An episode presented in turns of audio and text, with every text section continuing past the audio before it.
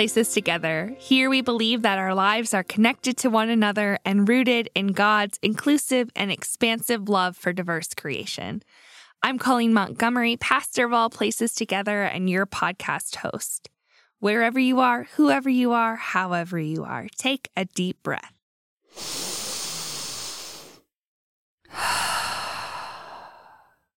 I've got a story for you. A story called Caring Together. Um, can we talk about Bruno? Has it been long enough? Have all of you parents of dear little ones who would only watch and listen to Encanto for the better part of 2022 recovered? Because if it's okay with you, I think I'd really like to talk about Bruno.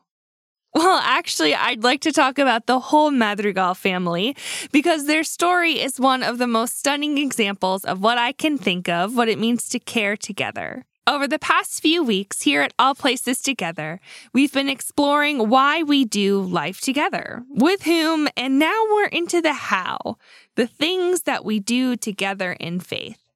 Last episode was about growing together, and this week is about caring together. And I mean more than just the emotional care. I mean, as in giving care, intentionally tending, putting love into action.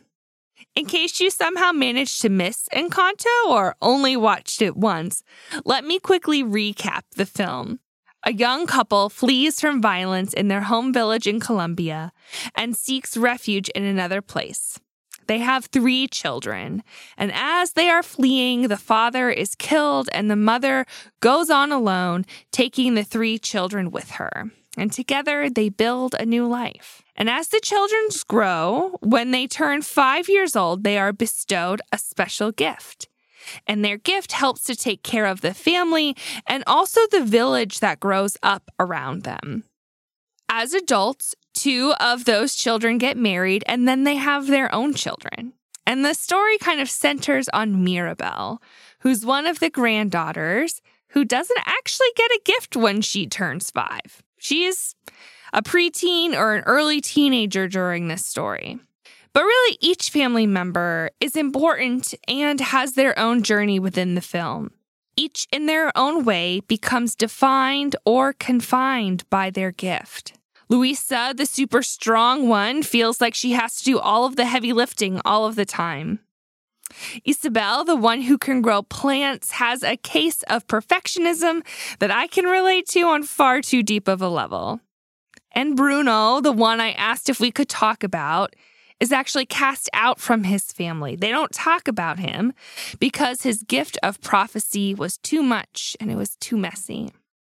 I think in some form or fashion, we can all catch a glimpse of who we are within some member of the Madrigal family.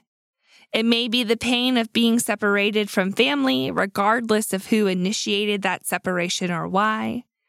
It may be a feeling of being out of balance for how you look after others versus how you look after yourself. Or maybe there's something about one of the other gifts that just seems to speak to who you are. One way of thinking about the struggle that the Madrigals face, and one that we all face too, is mixing up identity and vocation. Thinking that what we do is who we are. Instead, I think they're two very separate things. Identity is who we are. But I believe that each of us is a child of God, created in God's image and loved unconditionally. The intersections of our identity are different parts of God's expansiveness. Our bodies, our minds, our hearts are each unique in the combination that they are. And now, the word vocation is probably one that you may not be as familiar with. It has lots of different definitions in the world. The root of the word comes from Latin to call, but growing up, I heard the word most often when talking about non college degree programs. Like the Vocational Polytechnic Institute was the place that you could go to learn car repair, taking care of HVAC systems, or hair and beauty. Once I hit seminary, everyone loved the Frederick Buechner quote A vocation is where your deep gladness and the world's deep hunger meet. But I actually think Gladness is like a really tricky thing and a moving target, and not necessarily something you can like build your work around. So I've come to really appreciate the definition provided by Drew Tucker in his book 4D Formation. You may recognize his name because Drew was a guest here on the podcast in summer 2021. Drew defines vocation as any meaningful, life giving work you do for the world.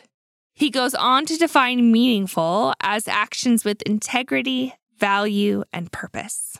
He explains a very Lutheran concept of having multiple vocations, that there are many meaningful things that we do for the world in our families, in the places that we call home, in our workplaces, and in the wider community too. Drew makes a clear distinction between identity and vocation that is so important. He spends a whole chapter on it, and I just want us to be clear that those two things are separate. So that as we spend the rest of this episode exploring what our vocations are, the things that we do to care for the world, I want you to remember that you are loved for who you are, a child of God, and that's not based on what you do. What we do is how we share love in the world, not how we earn God's love for ourselves. Let's examine the places in which we do this meaningful work, the type of work that is done there, and how God sees us there. And as always, your season of life, age, occupation, relationship status will have an impact on what this looks like for you. We'll start at home. The places we call home, whether they are houses, apartments, condos, dorm rooms, or a single room in a bigger residence, are important places where we take care of ourselves and take care of the people in our most inner circle. While not necessarily done together, the intentional caretaking you do for yourself is a way of honoring the reflection of God that is in you and also allows you to be healthier in the world for all of the other things of life. Sarah Bessey, in her book Miracles and Other Ordinary Things, talks about self care as not just pampering yourself, but as taking care of yourself as a loving, intentional mother would. She is a mother herself, so that's a metaphor that feels at home for her. This includes doing things that you may not always want to do for yourself or don't feel like luxurious self care. This could include eating real food, drinking water, making your space safe, clean, and functional, moving your body, and having time away from screens. A lot of this happens at home, and some may be done with the people in your life that you live with, neighbors, or even friends.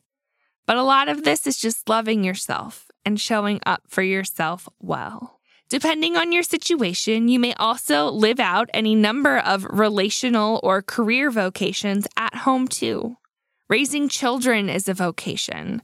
And whether you have an additional paid employment or not, raising children is full time. I see y'all working at it all the time. If you live with a partner, spouse, or roommates, you're also showing care in those relationships too. You're caring for each other together. You may also caretake for other family members or even pets. Fostering children and animals in our homes is another way of sharing God's love in the world. For many, home is also the place where they have their career as well. This is especially true in a post pandemic world. Whether working from kitchens, elaborate home offices, studios of any variety, or from the farmland that surrounds their home, people live out their career vocations. Whether doing business, teaching, creating, or growing, meaningful work for the wider world is shared out from our homes. Sometimes working with people in person in our homes, and sometimes gathering online or in other virtual ways. We're still working together. And also a special shout out to homeschooling families who blend the vocations of raising children and teaching. Whew, y'all are doing amazing work. Beyond the places we call home, we also care for people and the world itself in other ways too. Depending on our age, family situation, how your body works in the world, and our financial situation, our daily work looks very different from one another. right? And that's a good thing. Communities needs all kinds of people doing all kinds of different things to thrive and survive. We can't all do the same job. We're all meant to do different things.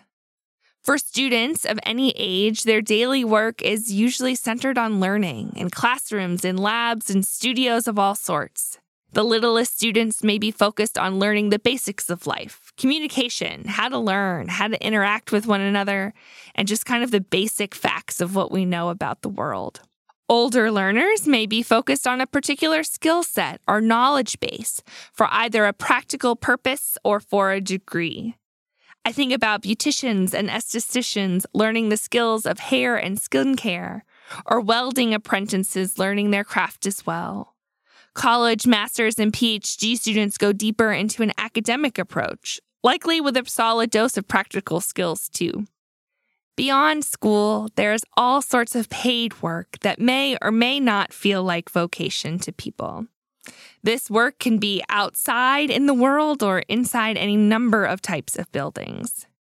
For some people, work is just work. It doesn't necessarily feel like some sort of deep calling or something that adds a whole lot of meaning to their life. It might just be a way to make money to survive and fund the other more meaningful parts of life for them. And there's nothing wrong with that.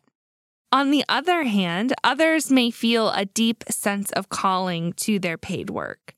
They find meaning and life giving value in what they do. I love hearing the call stories of people who are passionate about teaching, designing buildings to be accessible, serving their communities through government, whether that's elected or non elected work, lawyers who want to seek justice for their clients. Whether your paid work feels like a vocation or not, I do hope that you find ways to share God's love through kindness and seeking justice in your workplace and learning institutions.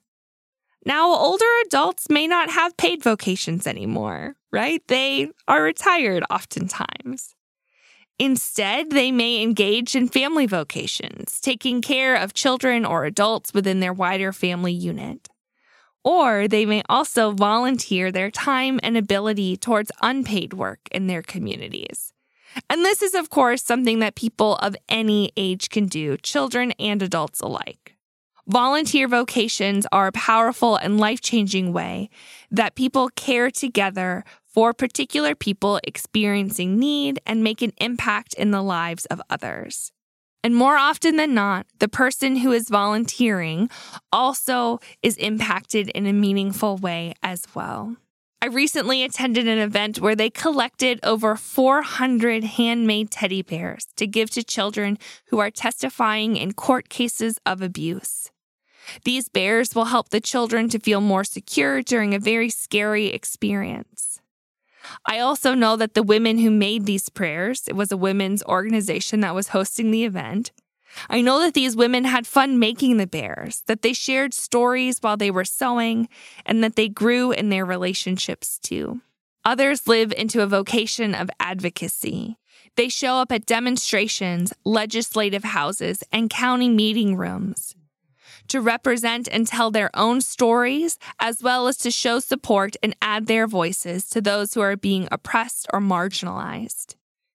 They may also provide support to those who are on the streets or in the meetings if they're not able to do that themselves.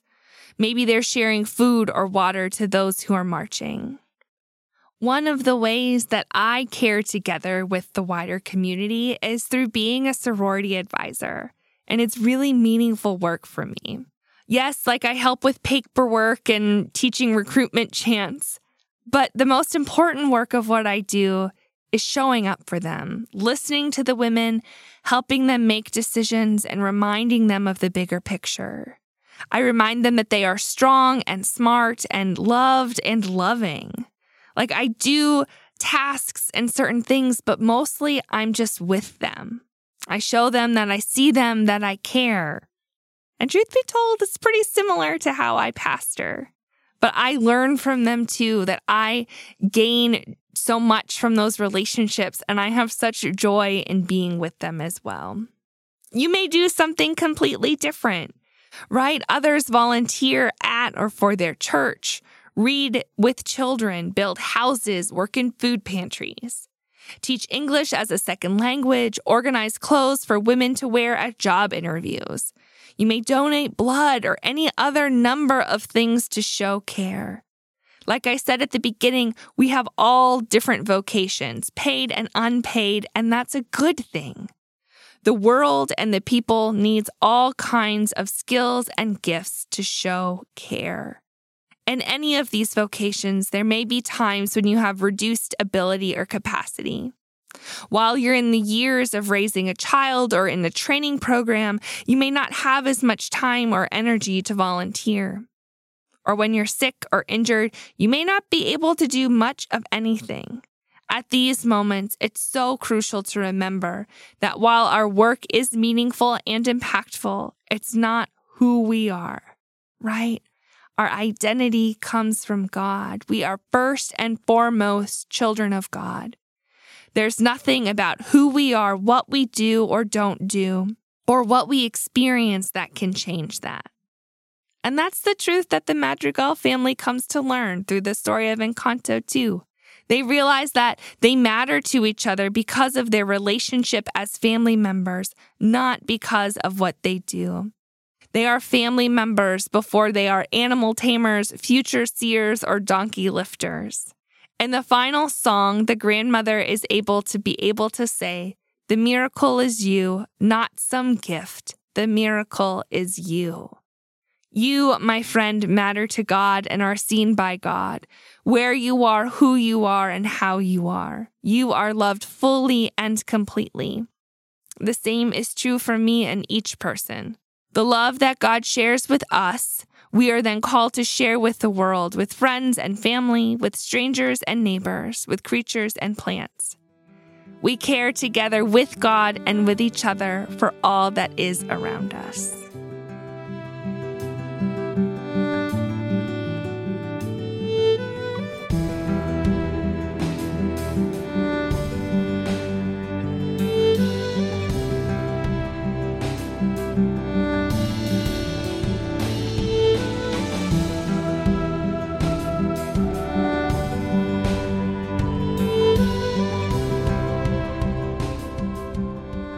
A prayer for caring.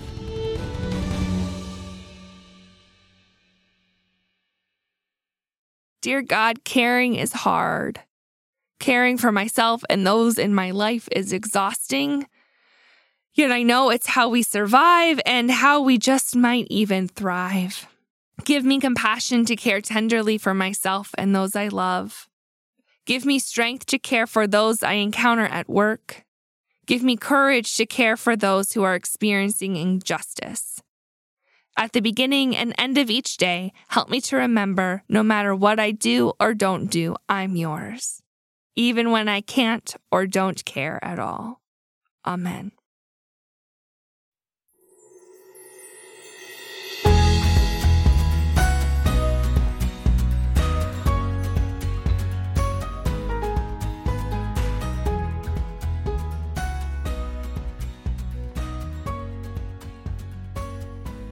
Thank you for joining us at All Places Together. We hope you experienced God's love for you and the world in today's episode. I've got another save the date for you. On Sunday, September 10th, All Places Together will be joining with Technicolor Ministries from Texas for God's Work Our Hands Day of Service. God's Work Our Hands is a special day of service and giving that our national church-wide body does each year. With Technicolor, we're doing an online event to support the trans community. We'll have a guest with us to teach us about writing letters to our elected officials to show our support for our trans sibling.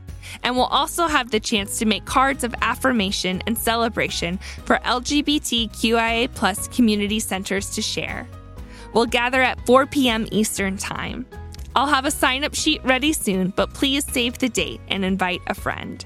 Thanks to everyone who has already signed up for our August Zoom communion on August 21st. The link is live on socials. It's in the bio on Instagram and pinned at the top of the page on Facebook.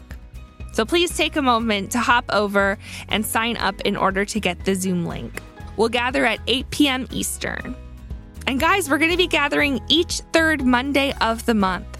So please feel free to set up a recurring event in your calendar so that you can be sure to join us. And whether you've listened to every episode or just one, there's a place for you ready at the table. I hope to see you there. A big thank you to our mission partners, the Virginia Synod and the Evangelical Lutheran Church in America. Being church together is so important. Thank you to those who give financially to support the ongoing work of All Places Together. If you'd like to make a gift, you can go to our website, allplacestogether.org. Scroll to the bottom and click the button that says Give Now. You'll be redirected to our giving platform from there. You can set up one time gifts or also recurring donations from that page.